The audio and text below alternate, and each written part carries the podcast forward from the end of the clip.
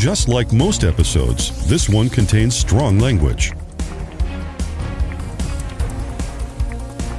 The views and opinions expressed on this podcast are those of the host and guests and in no way represent the state of Oklahoma, the Oklahoma Historical Society, or the Oklahoma State Historic Preservation Office.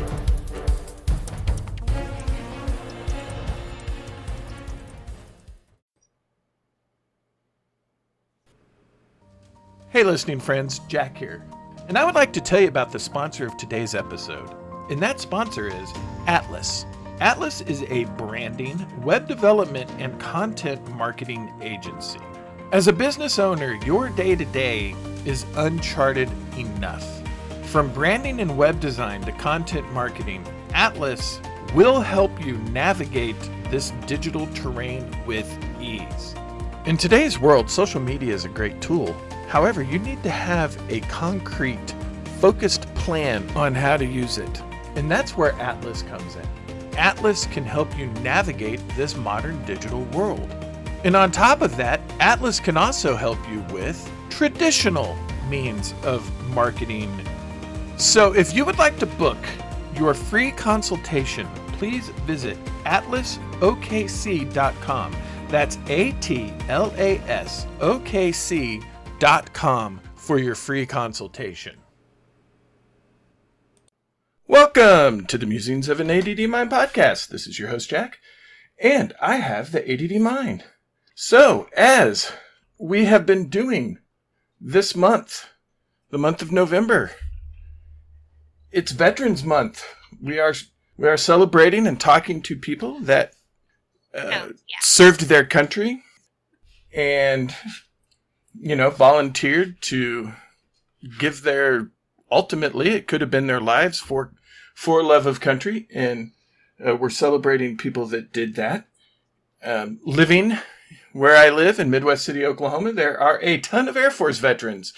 So celebrating veterans is going to be pretty air force heavy this month but you know hey it is what it is so anyway today i have a well i actually always say this every time a very special guest but this time, the very special guest is somebody that has been in my life for a relatively long period of time. It is my stepmom, Marge.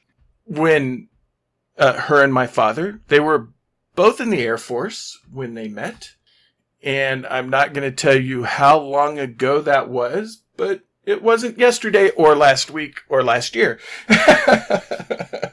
but, um, so yeah, Marge is my only my only parent that I have left, and um, she had a rather interesting career that was in the Air Force. She did quite a bit of stuff. So, uh, Marge, welcome Yes. aboard. Thank you. I'm glad to be here. thanks for thanks for coming over. And uh, the trade off was if she would talk about her Air Force career, I would grill her some burgers afterwards. So. Win win. yes, yes. So, um, let's, I guess, well, I mean, we don't need to go back to the beginning, beginning, but the beginning of your Air Force career. Um, I know that you went in after um, you had graduated from college. And if you want to go ahead and just talk about where you went to college, sort of what your degree was in, and what prompted you to uh, go into the Air Force. First of all, I went in the Air Force before I finished my college Oh, degree. Okay. So I was enlisted for a while and I was stupidly um, got involved with someone that I eventually married, but I got pregnant and kicked out of the Air Force because at that time you could not be pregnant and in the Air Force. Uh-huh. So then I went back to school on the GI Bill and finished my degree. Went to Ball State University in Muncie, Indiana, and I have a master's in business education. And after I got my master's, I taught at Hazard Community College in Hazard, Kentucky, which is now flooded. Oh, yeah, you're right. Yeah. and they had a career day, and the Air Force recruiter from Lexington was supposed to be there to show up to talk to the students, and he was late. So, being an Air Force veteran for at least a little while, I went in and talked to the people. And he came in while I was talking to the students and eventually took over. But uh, he said, You should go back in. And I thought about it, thought about it. We became friends, and I went back in with a, uh, an officer. So different than being enlisted for sure. And I was in, gee, I was only in, stationed in Texas when I was enlisted, which is Wichita Falls, Texas, which is where they will give the United States an enema if they ever need to. Sucky place. Worst place I've been stationed at. But uh, over the course of my career, I've been in, in Turkey, the last, and uh, Korea. And I've just met lots of people and done lots of things. And I don't know how what, what you want me to say. so, um, I guess when you went back in as an officer, what was that about 1974 ish, five ish, three ish? 75, I think. 75. That was, uh, I remember that year, not at all. Um, wasn't old enough. so, um, you're, you were in finance, correct? Yes. I was in accounting finance as enlisted and also as an officer. Then I was in the Air Force Audit Agency. I was also in budget. Most of my career has been in that. I taught Air Force ROTC at University of South Carolina. Okay. And uh, it was shortly after you were uh, commissioned that you went to Korea, correct? Yes, I was stationed at Eglin Air Force Base, and from there I went to Korea. So I was I was still a second lieutenant. I made first lieutenant while I was in Korea. Okay, yeah, that's you know Korea's. If you're in the military, there's a solid shot that probably did go to Korea at some point. Yeah, I was lucky um, enough to go to Osan, which yeah. was um, not that far from Seoul. And I was in MWR, which is Morale, Recreation, Welfare. So I was over the Officers Club, the NCO Club, the bowling alley, and any other recreational thing. And I liked that because when I was at the bowling alley and I got fruit, if I got food, I always got a larger portion than anybody else. At oh, the yeah. Officers Club, I always got the biggest steak because I was their finance person. I right, audited right. them, so that, I kind of use that to my advantage. Yeah, yeah. The old saying in the military is you never want to piss off uh, the people that deal with fi- your finances because that's your paycheck. Cooks yep. because they keep you full, and supply because if you need socks without holes in it, you want them to like you. yes, for sure. so that, that that lines up perfectly with with the one constant in all branches of the military. Yep. I know that the pilots used to say, "Well, I would do this even if you didn't pay me." So one time we, when we had pay records in our hand before we went automated, I withheld somebody's check just to prove to them they wouldn't do it for nothing. yeah, I'm sure they wanted that check pretty. pretty you betcha. yep. But a holes are in all branches of the service. That is true. Uh, I I've noticed that for some reason the military seems to uh, assholes tend to gravitate toward the military.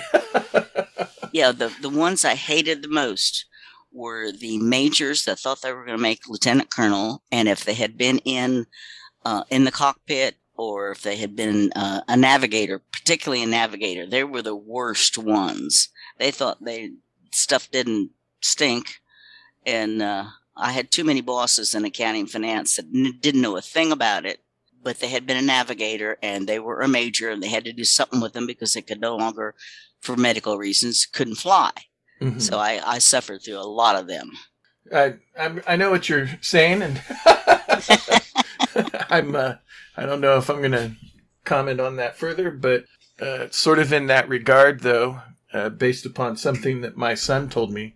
You never want to be stationed at an Air Force base and your commander is the grandson of the man that the Air Force base is named after. Oh, that would be just, yeah. Mm-hmm. Well, you know me, I don't keep my mouth shut. Somebody asks my opinion, I give it. That which is not always what they want. yeah, it isn't always what. That's why I didn't make major. I, I've noticed that in the short time we've known each other. what you see is what you get. so, um, so you came back from Korea after your fun year spent there, and Mhm. where is it that they sent you after that? They sent me back to Eglin Air Force Base, and I joined the Air Force to see the world. I had been in Texas. I was born in Florida, and I couldn't get out of those two states. So I went back to Florida and um, was the accounting and finance officer for a while, which was fun. And let's see when. So uh, you did go through something in the military that not a lot of people uh, go through, and uh, you got rift. Yes. I was lucky. Obviously, Yeah. it's not. You know, that's not your fault. They got rid of your career field. And could you explain sort of that whole process? Okay. It's called reduction in force. The biggest one they had was right after Vietnam. The second biggest one they had was when they caught me. I was never in the Air Force for a career. I thought it was fun. I like men. There's a lot of men in the Air Force, you know, so I worked well with them. But I didn't do the things I needed to do to make major. I didn't go to war college. I didn't.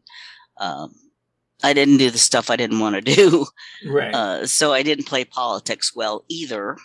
So when it came up to the point where I was either going to make major or get rift, I didn't have all the credentials I needed to stay in. So therefore I got rift. And I went back as enlisted again and finished out. I took my retirement seven years earlier and I had to work for it hmm while, you know, so basically wh- when I retired, I ended up making as much as I did on active duty because I retired as a captain. Right. Right. And so, did that happen after you were already stationed here in, uh, at Tinker, or was that pre? That was at Tinker before I met your Tinker. dad. Okay. All right. Yeah. I I knew that when you and Dad had uh, got married, that it had sort of been recent. You know, Yeah, closer to recent than that that had occurred. Than I think it was about a year later, yeah. And so. Uh, and I was Yeah. lucky because I went to the. I had ordered the accounting and finance before, and I had been in accounting and finance. So I Uh-huh. went to the accounting finance officer and asked if he would name request me so I could stay at Tinker, and he did. He had no problem with it because he got, you know, he got a captain with experience to help him train his second lieutenants, and I was in Right. every every section of the and finance. Uh, I was their troubleshooter for everything. It was kind of fun.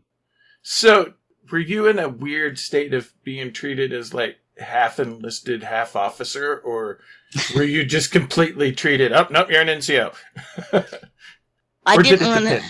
I didn't run into any of that, and I, I'm surprised. But I, I really didn't because I'm just me. Whether I'm wearing bars or whether I'm wearing, wearing stripes, um, I'm just Marge, and I think that came across. And I didn't try to overload or override anybody about anything. In fact, there's one time a second lieutenant was trying to do something illegal, and it's just out of ignorance.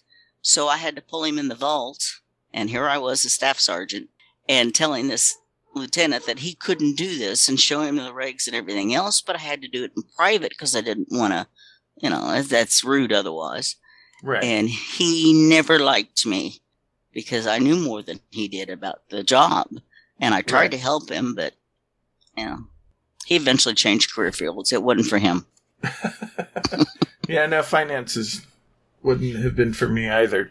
Um, Oh, I was I was in it when we went from manual pay records to computerized pay records, and then later on, we everything that we pay for the commissary and other things went computerized, and I was Right. the troubleshooter on both ends of those. And I don't like computers, but it was kind of fun. well, somebody's got to got to help, you know, transition from, I guess, old school to new school. Yeah, Yeah, I remember. I guess we had been stationed here for, I don't know, maybe a year or something like that, because Dad was still in AWACS, and um, he had got this new uh, piece of equipment that they were swapping over, and so we were up there, and he was showing us, and it was basically a word processor, but it was like this mega super world's fanciest word processor that you could, you know, have at a time. And it, at the time, I'm like, this is just a fancy typewriter. Yeah. and um, Mhm.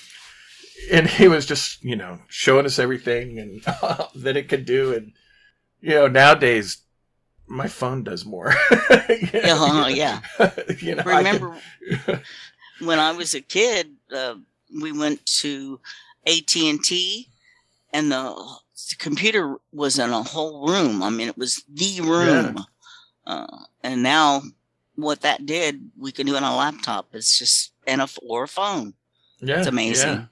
Yeah, Dad, I think he got out before they started switching over to computers, I think. No. I, I just don't remember him complaining about it. Maybe well, that's it. when he did it, he when when we switched, he was in the orderly room. Right. And he was a clerk in the orderly room. And I don't think it had that much of an impact on that, uh, yeah. like it did in accounting and finance and other yeah. other places. Yeah, I remember um, when him and mom were divorcing and dad was moving into the barracks and he had a bunch of his stuff. That's when I met him. It's so we're walking, taking stuff to his new room and these uh, E1s stop to talk to him and they're like, How did you get a blue duffel bag? they're like, They're green. How? Why is yours blue? And to which dad's like, Well, you see, when I enlisted, they were blue. I don't yeah. know when they switched over, but I do remember that he didn't make it to the BDUs. He was still in fatigues. Yeah. When when he got out. Which Yeah. When I had a college instructor who was in the Air Force when it was the Army Air Corps, and she designed the uniform I wore. Oh. Which is kind of cool. Yeah, yeah.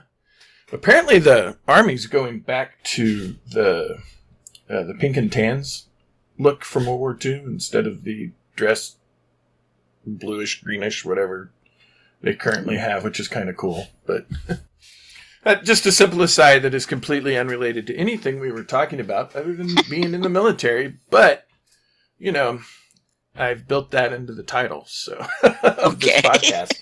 I've built that into the title of this podcast. And, you know, side quests are going to happen when you're dealing with a host that has ADHD. So just deal with it, everybody.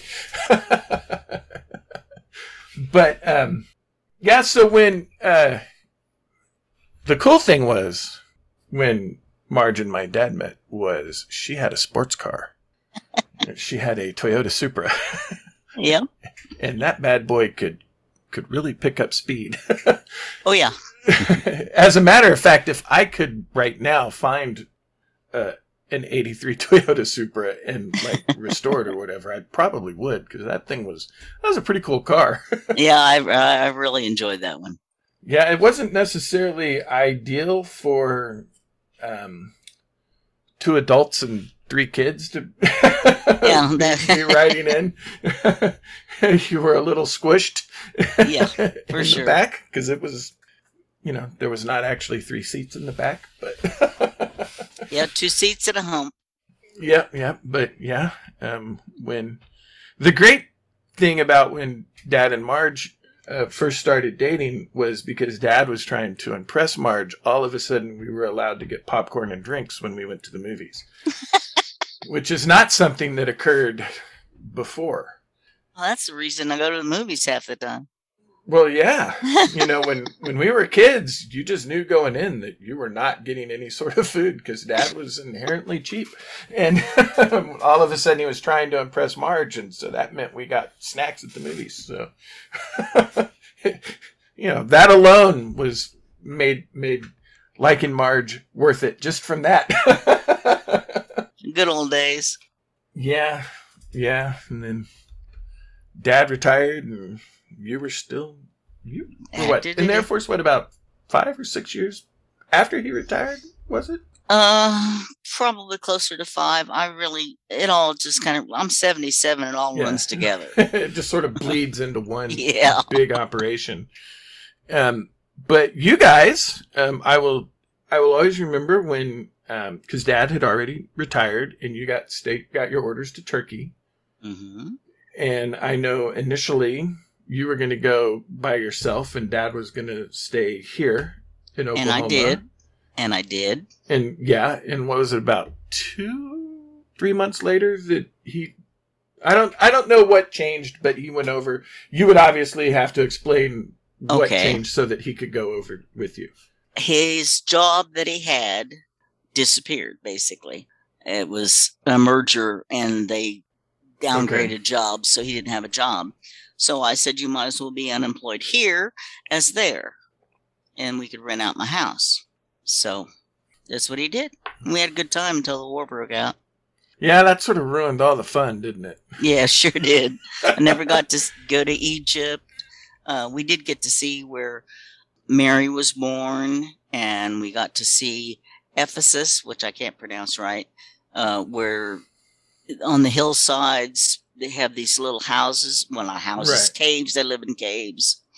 And we got to see underground where the Christians hid out during the many, many, many years ago and it was it was kind of interesting. We got to see them make rugs. We got to see the whirling dervishes and stuff like that.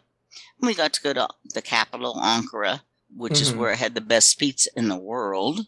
Pizza Hut made um, by uh, Turks. Turks. It was yeah, goat cheese and all kinds of other different things, but it was good.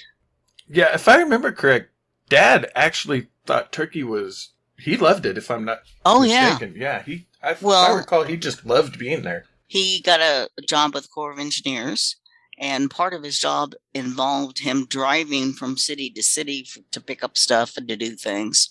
And he had a little captain's hat that he wore, and they mm-hmm. thought he was a Turk. In fact, he was coming back to Incirlik, and the gendarme, which is the police, uh, signaled him to pull over, and he pulled over, and they just jumped in the car with him and started talking Turkish. And he said, "I'm American," no, uh, didn't speak any Turkish because that's a tough language.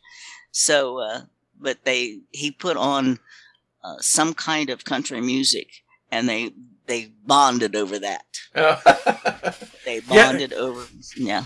Somehow, Dad lucked out and didn't inherit the uh, Scottish gene for not being able to tan, because Dad could tan and he had black hair. So I would imagine he he did look And he was Turkish. driving a Fiat that had right.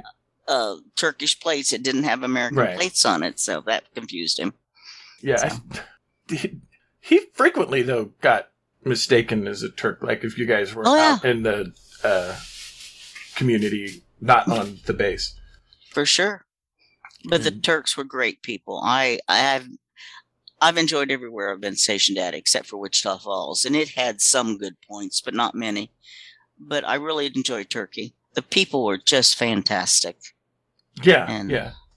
And unfortunately, you guys picked the, or, well, by you guys, the Air Force picked the wrong time to send you over there because you had no choice in it. Yeah. But, uh, because, um, spoiler alert, everybody, she was in a little thing called Desert Storm, and uh, they were stationed in Turkey and. You know, if you're my age, you remember at the time, uh, Iraq was shooting scuds in every direction, and hmm they sent all the families home. Yep. And your dad So- was in the last plane out and the only adult male on the plane because he didn't want to go. Yeah, yeah. No, he wanted to stay, and his point was, I went to Vietnam. I'll probably be okay. Yeah. and uh, they did not agree with that. And so you got to spend the funness of a war in Turkey Yeah. by yourself. It was well, I had my dogs. That well, helped. yes, yeah, And the the worst thing that happened to me during that whole thing was there was two week period where I they didn't let the maid and the gardener in, so I was just about having to uh, wash and iron a set of BDUs when they let the maid back in. So that was the worst thing I suffered for. yeah. Ironing BDUs is the worst. Oh, All Never- those damn, uh. all those damn pockets. oh yes. Trust me, I have ironed many a pair because when I was in, I could not afford to send mine to dry cleaning. Yep. So I I ironed all of mine. you you go through some starch when you're uh, in the military. I don't think they make them do the current uniforms like when when I was in. I don't know what I've seen. First of all, when I was in, you couldn't wear your BDUs in, in go into a grocery store or a restaurant or anything. They were strictly for on base and home. Um, but now you see them everywhere. Well, yeah, you hardly ever see anybody in, I guess, what is it, your your blues or your class A's, whatever it's called. we used to get in trouble going to convenience store in our BDUs. Oh wow, yeah, mm-hmm. yeah, they were I don't. I never got griped at for that. You could go and do stuff like that while you were on base, but you weren't supposed to like on the way home. You know, in uniform like that. Stop at a movie theater and watch a yeah. movie. Or... Yeah.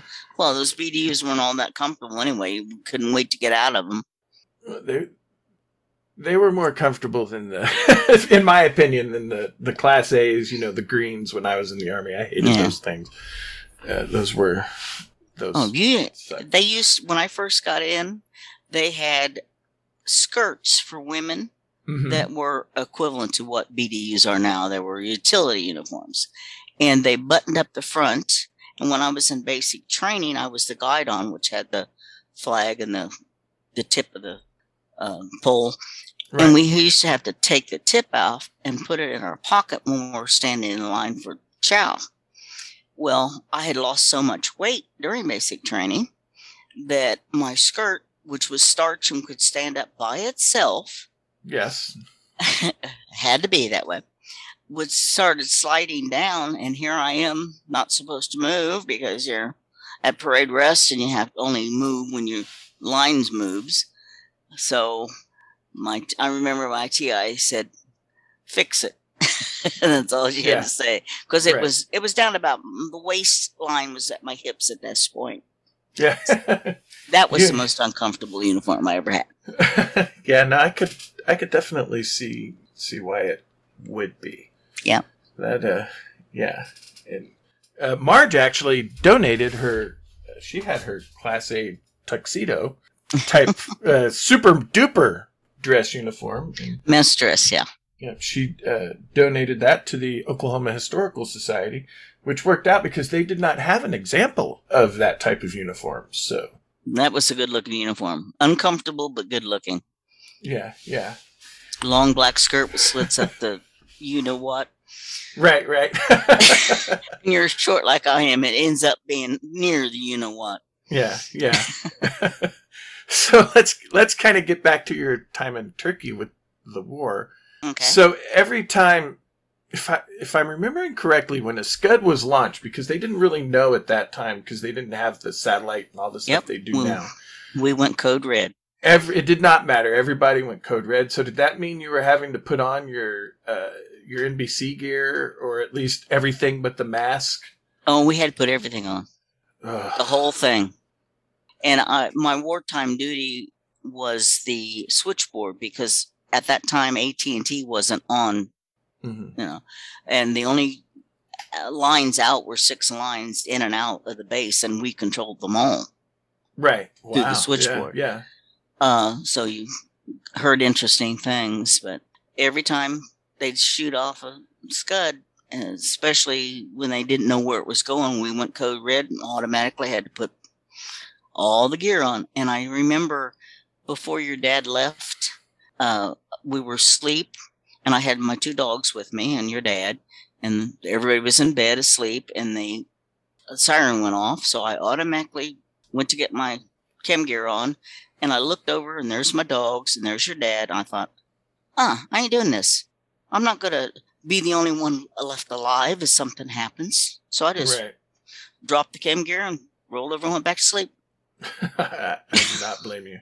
If uh, listening friends, if you were not in the military and you've never had to wear NBC gear,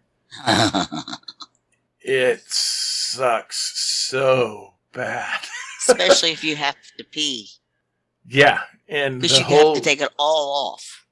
Yeah, and on top of that, you know the the boots that you wear essentially like super thick galoshes that are over your normal combat boots that you're wearing, and so when if you have to stay in there for any length of time longer than about 30 minutes your feet just start getting like in a puddle from everything. And then the the gloves are also sort of super thick like that. And not to I mention, managed a switchboard when you're in chem gear. yeah, that had to have been horrible. It And- was. And the masks, I'm, I'm, I don't deal with claustrophobia, but every time I was had to be in uh, the NBC gear for longer than somewhere around the hour mark, all of a sudden I would start to feel like claustrophobic, and it would only last for about five minutes, maybe.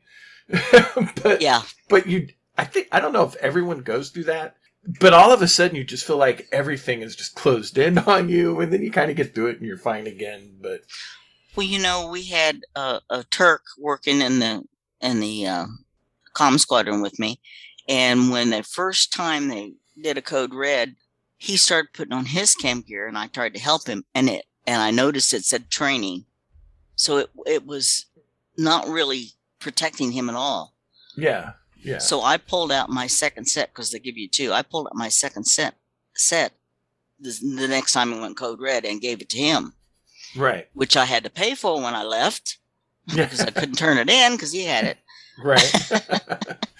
So anyway, yeah. Yeah. When when we were out in the field and we were actually playing war, uh, so if you go to like uh, NTC, which is a tanker school where you practice desert warfare, and then there's JRTC, or not JRTC. Uh, anyway, there's another one that's jungle uh, training. That's a, the worst place I've ever been in my life, which was Fort Polk, Louisiana. um, F- mosquito Polk- country. Fort Polk may also be the entry point of the nation's enema because Yeah, could it- be. it was bad. and oh, g- ugh.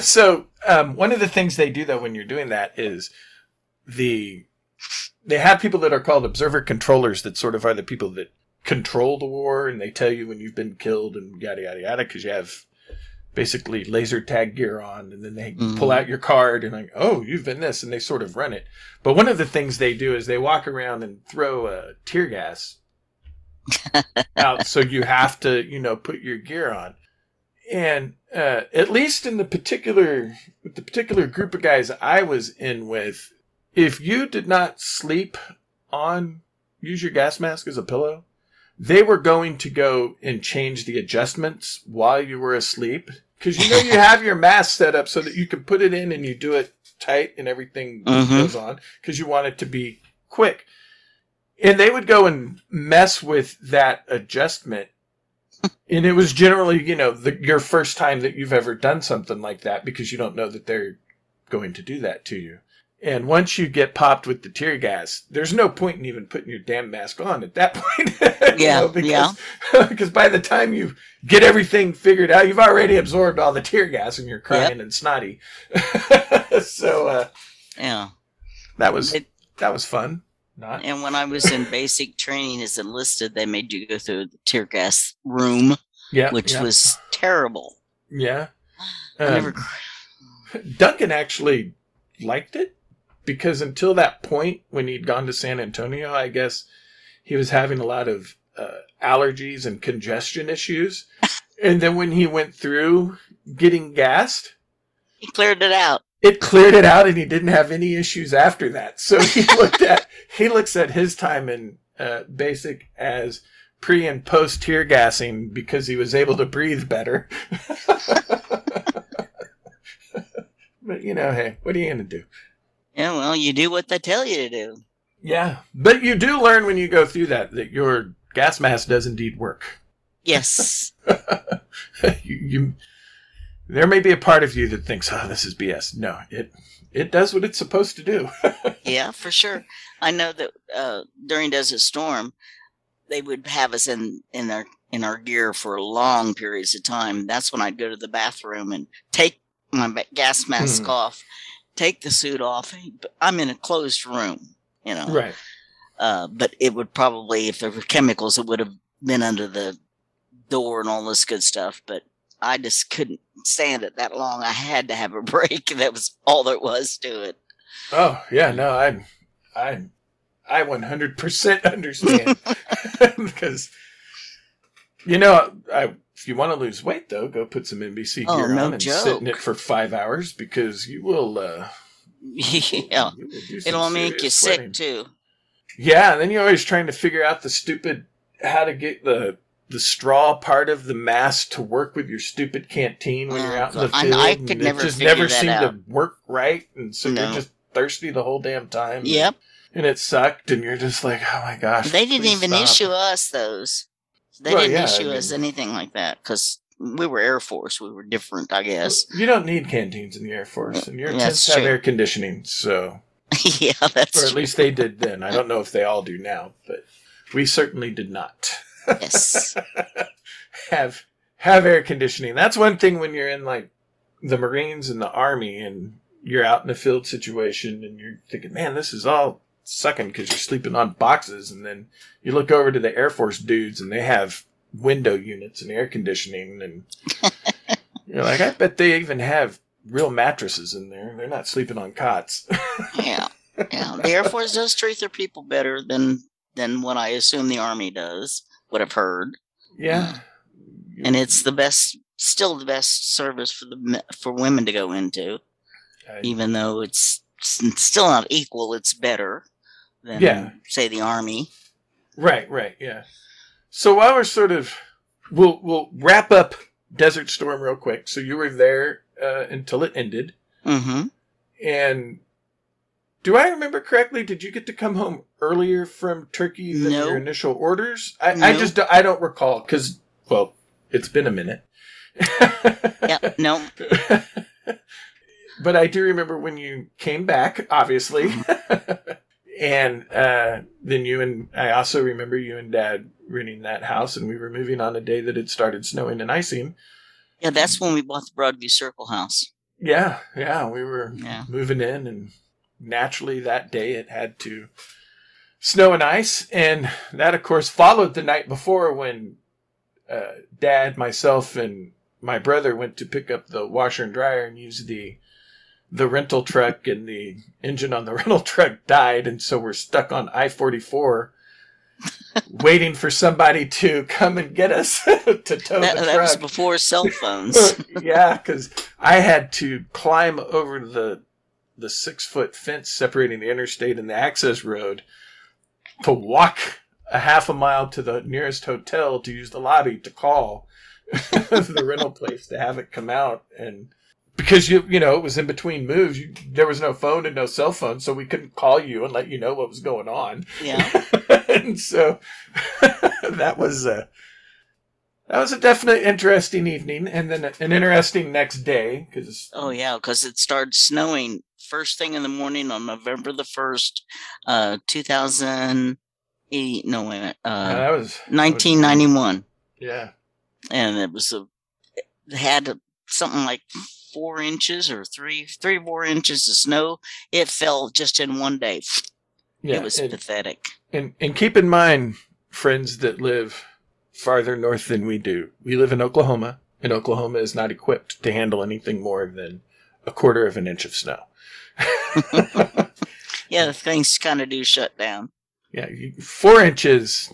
You know, we we were getting really really nervous and drop a foot of snow here in Oklahoma, and hmm there's the only people on the road are the highway patrol Or the idiots. We're Yeah. idiots. Yeah.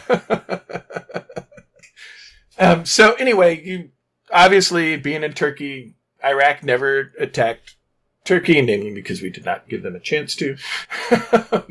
Yeah, and it was really- overwhelmed. Everything that hit Baghdad came from Incirlik Air Base, and our quarters were on the flight line. I could throw a rock and hit the flight line. Oh, so wow. I and it, and they do it all at night. It was always Mhm. night. right. So I chose to work the night shift because if something was going to happen, I wanted to be around people. I didn't want to be alone in my quarters with my dogs. and I'm a yeah, I mean, Yeah, I'm a night person anyway. So Yes, yeah. All right, so moving just sort of now that you've moved back, and then she obviously came back to got stationed at Tinker again. Yep. But sort of just shifting focus on your whole your whole career, you were talking about uh, women not necessarily being treated equally in the military. Do you have examples of that that you would like to share? Because that's part of your story, and it's something that happened. So I mean, if, if I mean, you don't have to if you don't want to, obviously. But, Oh, no problem. I'll, I'll give you one real good example. Uh, I was teaching Air Force ROTC at University of South Carolina, and I had to go to a training camp as one of the instructors. And I was unlucky enough to get the one what was the longest one, and Mhm. the people didn't. Okay. They weren't in ROTC and hadn't had uh, any marching experience or anything. And I had a lieutenant colonel who was used to be a navigator, and he was not fond of women. He was what we called a brown shoe. And he made a comment. There were five of us instructors. I was the only female. Okay. And he said women didn't have any place in the military. He told me that to my face. Wow. And and we always got they had an inspection on Saturdays and a parade on Saturday, and we always got the best uh, inspection because you know I I was good at that kind of thing, getting Mhm. my team together and everything. But I had one guy that had been in ROTC for two years, and he broke his leg on the first day. So I had nobody that had been in band, had been in anything marching involved. So none of my people knew anything about marching. And I just yelled at him because you have to give, you have, they, one of the things they have to do is give 54 commands to the, the whole group Mhm. and they march them through them and they have to do all that kind of stuff. And they normally do it in order. but You don't have to. You just have to cover all of them. Well, they and the group anticipated one thing, but the command was different.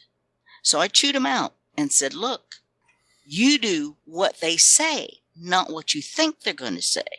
You listen to your commanders. So during the parade, the very next day, somebody who was in charge of the troops said right face when they should have said left face. So half my troops, hearing me say, you do what they tell you to do, did the left face. But others knew they should have done a right face, so they did a right face. So now here my people are interspersed going in different directions right. just standing there in different directions. And I'm I'm at the reviewing stand with this colonel who didn't like me to start with. Uh, so somebody got smart and said, cover. Well, they finally got in the position they were supposed to be in. But before that, somebody gave them an, a, another facing movement. So then instead of being back to back, they're face to face. And I'm about Right. ready to die. You know, this is a, during the Saturday parade where the colonel's there and they had a general visiting, and I'm just embarrassed to no end.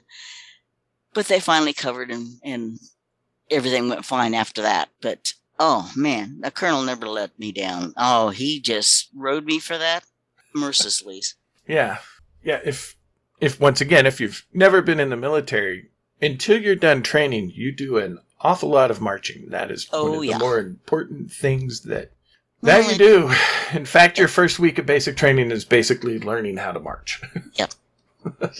and it's it's it's a way to instill following orders and discipline.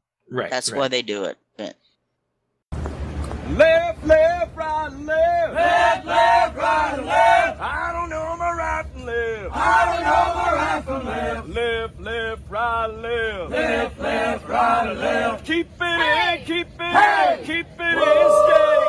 Keep it in, keep it in, keep it in, stay. Yeah. Mama, mama, don't you cry. Mama, mama, don't you cry. Your little boy ain't gonna die. Your little boy ain't gonna die. Mama, mama, don't you cry. Mama, mama, don't you cry. Your little boy ain't gonna die. Your little boy ain't gonna die. Left, right, lay you. Left, right, lay you. Left, right, lay you. Left, right, lay you. Left, right, lay you. Left, right, lay you. Keep it in, keep it in, keep it in, stay. Keep it in, keep it in, keep it in, stay. Okay, now that everybody got to hear what that sounds like, you will know. Well, I'm one time I was marching my my flight and uh, just in practice, and I got involved in a anthill, which were red ants.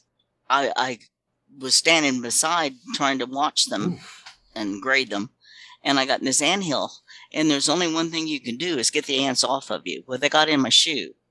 Yeah. So, and my flight's marching off doing something, and I'm standing there being ate up by fire ants. And all of a sudden, I realized that nobody's controlling the flight, and they're just going and going, going and going. so that was an interesting experience. when uh, we went to watch Duncan graduate Air Force basic training in San Antonio, uh, they were doing something marching in formation. And when they were done, I said, they were released and Duncan was with us. And I was like, you know, when you guys were doing this part of the marching, you were not marching correct. You were doing it wrong. Duncan's like, no, no, that was correct. I was like, he's like, that's what, how they taught us. And I'm like, they taught you wrong. That is not correct according, you know, to the guide and all that stuff. And he's like, no, no, no, they couldn't, that was correct. I was like, Duncan, I was in the army. When you're in the army, you get information and you march. If you are in 30 years, you are in formation every day. When you get out of tech school, you may never get information again unless you happen to be outside for a, uh, a flag raising and lowering or a change of command ceremony Or a parade. or a parade. That might Yeah. be the, the only times you are ever in formation and march again. I'm like, when you're in the army, you do it every day. yep. you are in formation every day. So I'm going to go with the army being correct. Sorry. I know I hated marching in heels. Oh, that had to and been awful. oh, that was a bitch. No uncertain terms. And I'm short, so I wore always wore higher heels than most people because I wanted to seem taller. And right. so marching in two, two and a half inch heels is not very comfortable. And the Air No. Force wanted you to wear heels because they wanted you to be stand out as a female because we wore skirts, the guys wore pants naturally. Well, they Right. finally got smart eventually and let women wear pants and flat shoes. But Yeah. that took a while. Well, you know, the the army is only. This sounds dumb. I actually read this article the other day, but the army is now uh, investing in making for uh, uh, for female soldiers tactical bras. Which, if you think about it, it does sound stupid, right? It sounds funny, but if you're in a situation where you're moving around and being shot at and everything, you probably want something covering Sup- you that is supportive. actually supportive and designed to at least offer a you know some sort of protection more than Victoria's Secret. Yeah, that's true. and so it does sound it does sound funny. Well, they used Just- to issue underwear. That was before my time, but they used to issue cotton, white cotton underwear, bras, and panties, and you had to wear them. Yeah, when I went through basic, they were we were issued brown tidy whities that were the same color as the BDU T-shirt. Yeah, That's and we Yeah. had to wear those as well. But I, I didn't have to suffer through that, but yeah, by that by the time I got there, they realized it's awfully hard to keep bras in all these sizes. yeah, yeah, yeah. No, that was probably our deficit would be a lot higher if they continued supply. yeah, but yeah, no, that's uh it, it's just the military is a is a different world, obviously. For sure. it, it has to be because you need people to act immediately without, you know, second thought, you know, in a combat situation. So you have to you have to go through that oh yeah, and No learn all of that. Yeah, yeah. yeah, and um, but I can't see. I mean, even now, seeing the news all the time of uh, female soldiers that are any branch, not just soldier. I say that because that's what's in my head from being in the army. But you do hear where things happened, and you're like, "Oh my god, you cannot treat our our female military members like that." Yeah. and Well, when I was in Korea, um, they, I was an officer in Korea, and they had a women's group. I can't remember what it was called, but every Air Force base had to have a liaison, and I volunteered for it. So we had to meet periodically with the other females on the base to find out if they had any problems and what's going on. Well, I had no power to do anything about what was wrong. All I could do was try to talk to the person that was a problem. But when it's a colonel and you're a second lieutenant, it's kind of tough. And when they ask you at uh, the command meetings, how is everything going with the women? And if you told them a problem, you know, you were unfavorable to them. But so you had almost automatically had to say nothing we can't handle or everything's cool, you know, Yeah, yeah. which it wasn't. Because women, and, and especially in Korea, because in Korea, if you're if you're born in Korea at the time I was there, unless you were from a wealthy family, you had two choices. One was to be a bar girl, and the other Okay. one was to work in a rice paddy. And I I worked in a rice paddy for about four hours, and it's not pleasant. And if I had been born Korean, I would not be in the rice paddy. I would be a bar girl. Now, how far you'd have to go as a bar girl is really up to you.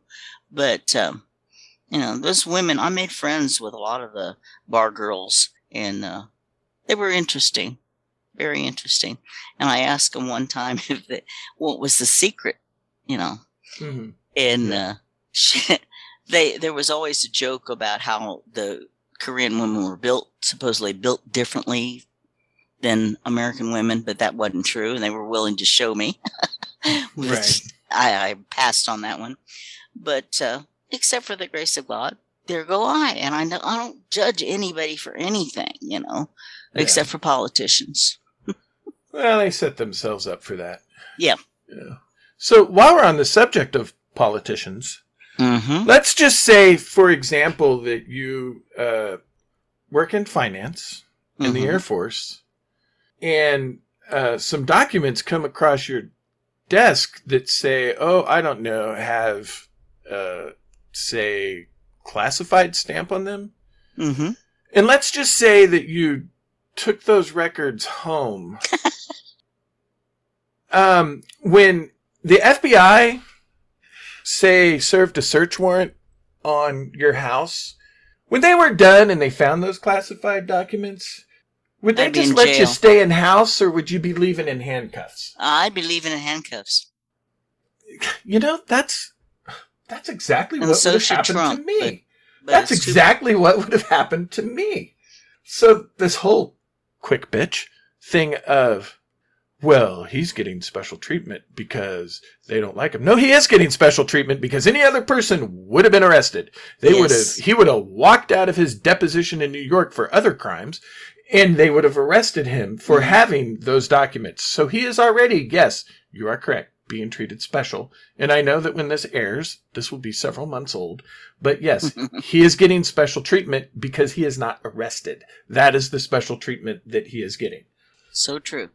And I've had lots of classified documents, um, some in accounting finance because we were, we were responsible for paying troops before they went on any kind of mission. Mm-hmm. And you could read the news and know what's going on, but the classified documents give you different information, specifics, and you didn't repeat them because they were classified. Nobody's business. And it Yeah. should be on a need to know basis. Uh, and I needed to know because I had to get all the money together to pay the troops before they went up. right, right.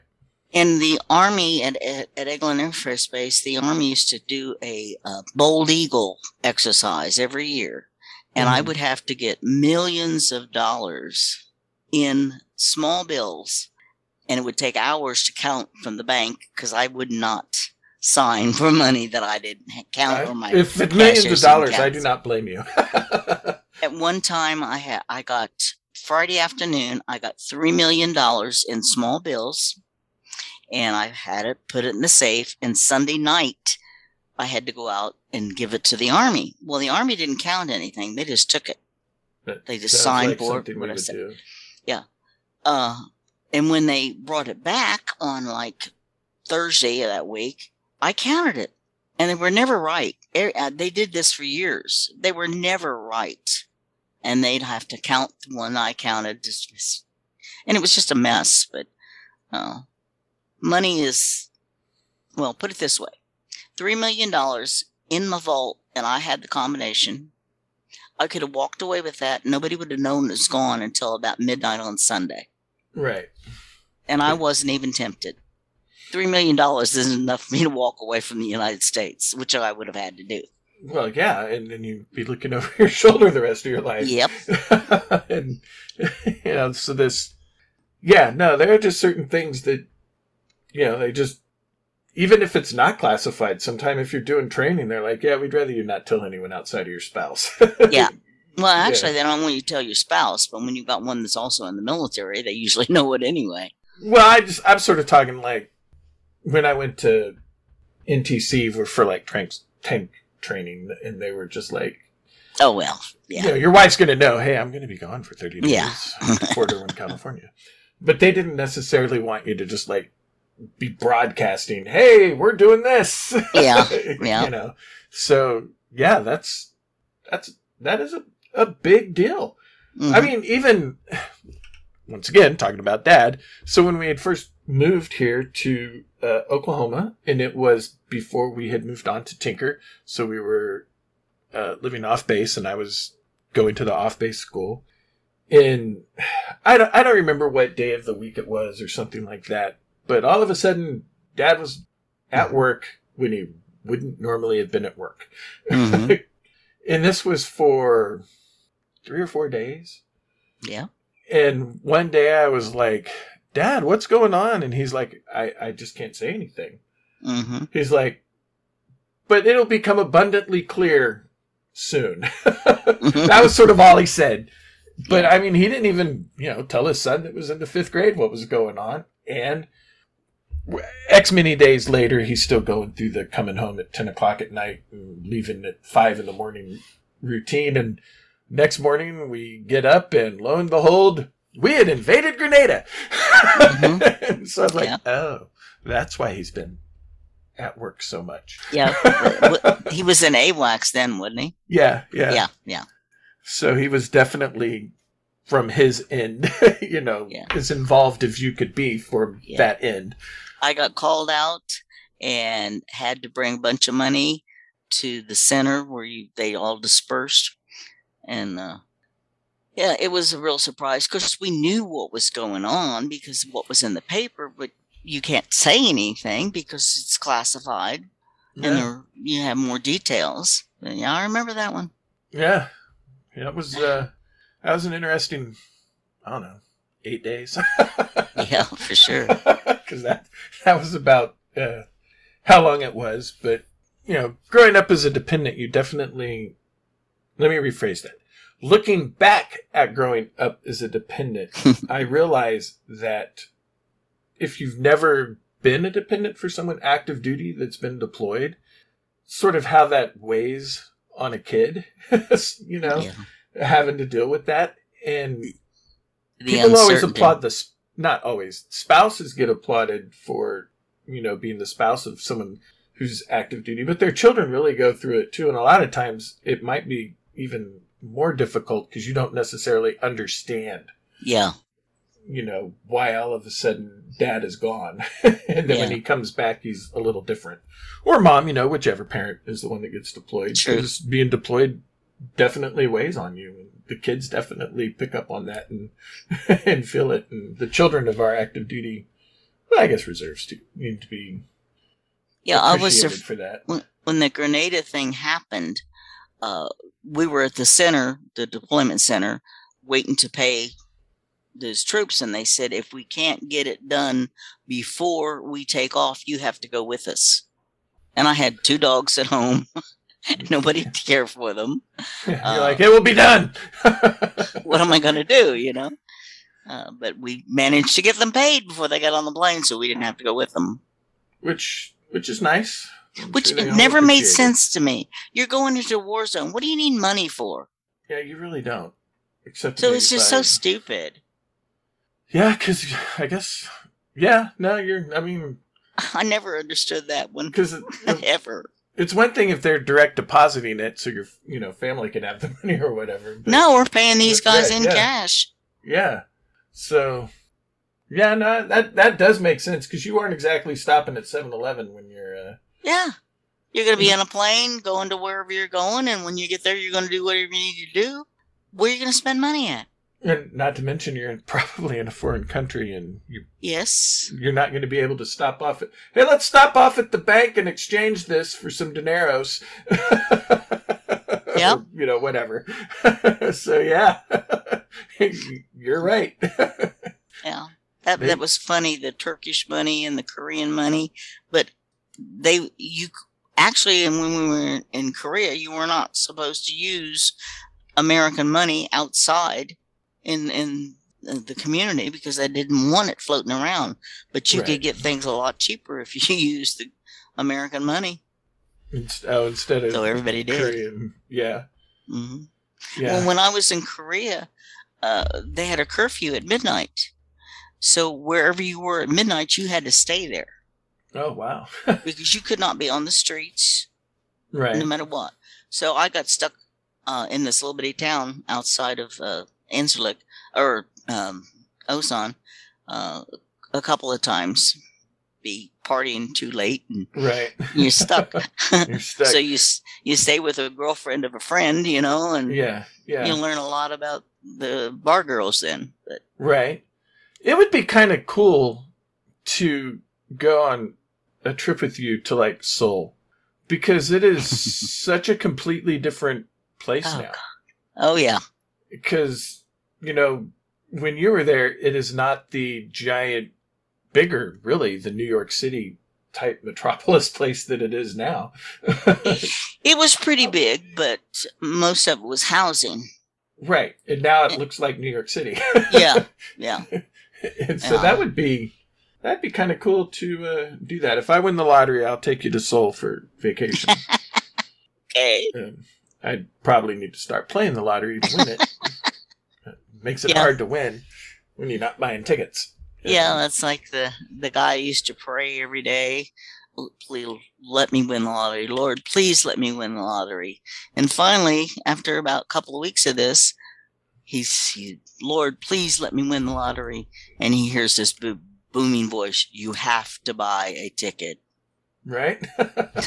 So yeah, yeah. Well, maybe this podcasting thing will take off for me, and I can take it to Korea then. it would be interesting. It'd be interesting. it actually would. yeah, it would. Other than me not liking large groups of unknown people touching me, I think it would be all right. Oh, their personal space is a lot different than ours in Yeah. Turkey too. I mean, they get right up in your face, and they eat in Korea. They eat a thing called kimchi, yes, and they have a winter kimchi and a summer kimchi, which is basically fermented vegetables. right. And I hated it. That's a side point. Uh, and it leaves a very unpleasant breath. And uh, I I couldn't go into a room with a bunch of Koreans that had just had lunch No. because it would just Yeah. make me sick. And just ugh. yeah, yeah. other In than that, the, the people were great. in the episode I did with my uh, friend and coworker Debbie, um, her dad's American and her mom's Korean, Mhm. and she grew up in a small uh, farming town in Kansas. And uh, she was just saying that most of the people in that farming town were German immigrants. She's like, so I grew up loving kimchi and sauerkraut. she's like, so I just love the fermented cabbage, I guess. Yeah, yeah. Sauerkraut I can handle. Kimchi, no. Mm. Yeah, yeah. She, uh, she, her husband at the time was in the army, and he got stationed in Korea, and he did the two-year thing so that she could go instead of by himself, and it would have been one year. Yeah. With her being, you know, half Korean, and so she thought she was going to kind of go over there, and s- she went over there, and everybody instantly knew that she was American, that she was not. Yep, yep. not Korean. Well, But, I was uh, lucky when I was in Korea because uh, I met a gal that had been married to a, an army uh, um, captain, and they were divorced, and she came back to Korea, so she spoke de- decent English, Mm-hmm. and uh, she was a friend of a friend, and uh, she would take me to Seoul and all around, uh, and so I had I got to ride the buses and uh, Hmm. see places that ordinarily tourists don't see because Right. there were places she frequented, and uh, it was fun. In a way, that's kind of the, the cool part. in a Mhm. way, to get to see the. in a way, touristy places are sort of fake versions of the real country. Yeah. In a sense. Yeah. And you got to see sort of the real, yeah, the real deal, the real Korea. and and this is kind of the same way with Turkey because uh, the little village outside of Incirlik was um, they sold everything. Of course, Mhm. rugs are the big Right. thing in Turkey and gold, uh, but they didn't care if you bought anything. They just liked to talk to you. Yeah. So when your dad first got over there, uh, he used to spend half the day drinking chai, which is tea, uh, with the merchants there. They loved him yeah. because he was he was just a nice guy, and it came across. And Yeah. yeah. we always got good deals on stuff because of your dad. well, you can't complain about that. no, no way. Yeah. Um, yeah, I when Dad came back because he came back ahead of you, he just talked about how much he liked living in Turkey and that he enjoyed the people and Yeah, they were great people. I don't like the politicians, but I like the people. yeah. Well, now the politicians have gotten gotten pretty bad, especially. But uh, the other thing he said that he enjoyed was driving in Turkey because Oh. it was because it was almost like a NASCAR event. that it was crazy and he loved it and you hated it. I would not drive in Turkey. See, our American cars, we had to have a special plate, and it it made you stand out because you were American. And the Turks don't believe in in uh, stoplights unless there's somebody coming. So if there isn't anybody coming, they don't even slow down. They just go. Red light doesn't mean anything to them, and it, they it used to intimidate me. And God forbid, never get in a four way stop Right. as an American. And and they are also some of them were scammers where they would want to have an accident with an American because then they could get a lot Get of money money. out of it. Yeah, yeah. Out of you. Uh, so you had to be careful, and they just intimidated me. And I I don't intimidate easily, you know that. Right. But uh, and I used to race cars, so I'm familiar with cars and how to handle them. But I just couldn't handle that. Yeah. They yeah. were. They, it's like they were daring you to uh, move so they can't run, so they could run into you and then get money out of you. And that one, mm. Yeah, I think as a uh, lifelong NASCAR IndyCar fan, I think Dad thought that was the closest he was ever going to get. He, he- we drove to Adana, and that's the capital of Turkey, and it's on top of the mountain.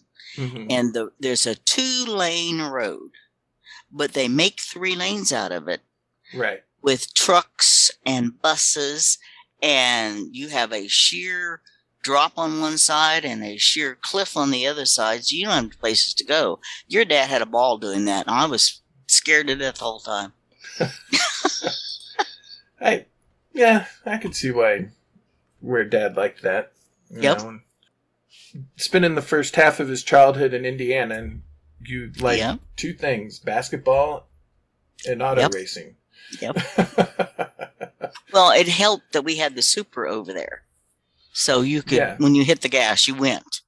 Yeah, uh, that yeah. helped a lot. If it had been a regular American car, I don't know that he would have enjoyed it so much, but he had the power to get out of situations. Kind of That is true. Yeah, and uh, I think it's safe to say this now because I'm going to say that a the statute of limitations is run out, and b probably all parties involved because you were in another country when this happened. All parties involved are dead, more than likely.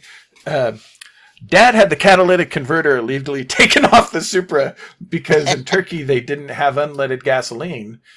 it was all Yep. leaded gasoline, and the only way that the Supra would work over there was if he had the catalytic converters removed. And where my grandpa lived in Arkansas, uh, there was a, a mechanic that was I don't know half half a mile up the road who agreed to illegally remove it, Yeah. and grandpa kept it in his uh, shed for while you were gone. And then when the Supra came back, you guys drove it back, and the guy reinstalled it. but um, that that actually federal government, if you're listening, I just made that up. That was a lie. Uh, don't.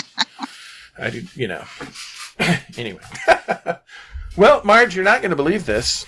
Uh, as is usually what happens when you start talking to people in podcasts, the hour goes by quickly.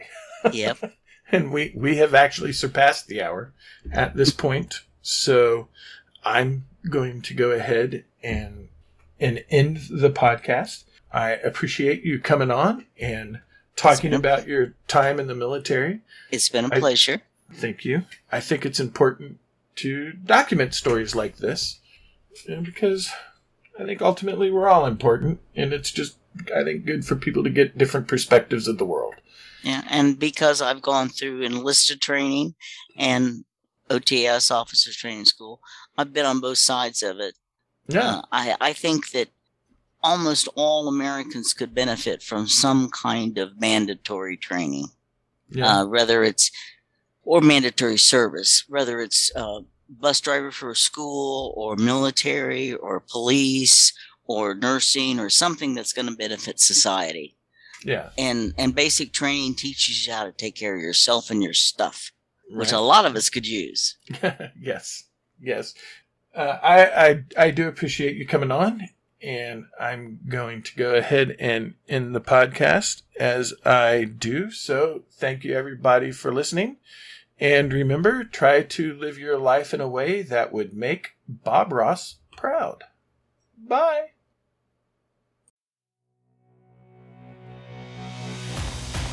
Thank you for listening to Musings of an ADD Mind. If you enjoyed this podcast, or even if you didn't, please hit the subscribe or follow button.